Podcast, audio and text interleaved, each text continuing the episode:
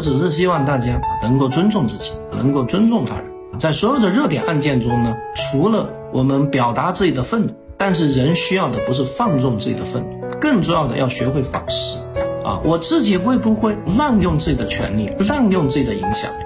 我自己会不会滥用自己作为老师的权利来剥削学生，来压榨学生？如果我真的成为这样的人，我自己真的会有点瞧不起我成为的这种。我也希望有一种声音能够不断的提醒我，我也希望我的学生能够不断的帮助，能够让我不要成为我所厌恶的那种。所以我们需要一起在交谈，我们需要一起聊天，我们也需要一起来读书。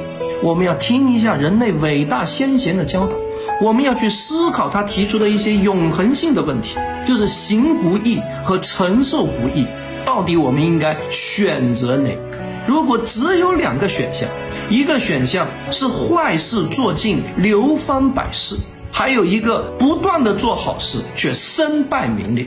如果只有这两个选项，你到底选择哪个选项？你是不是真的相信这个世界有真理？你是不是承认就住在洞穴之中？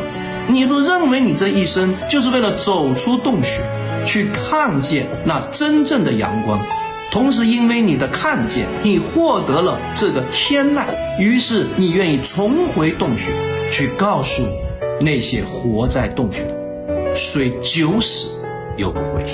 那希望大家啊，活在一种笃定和从容之中。能够发自内心的去尊重自己，去尊重他人。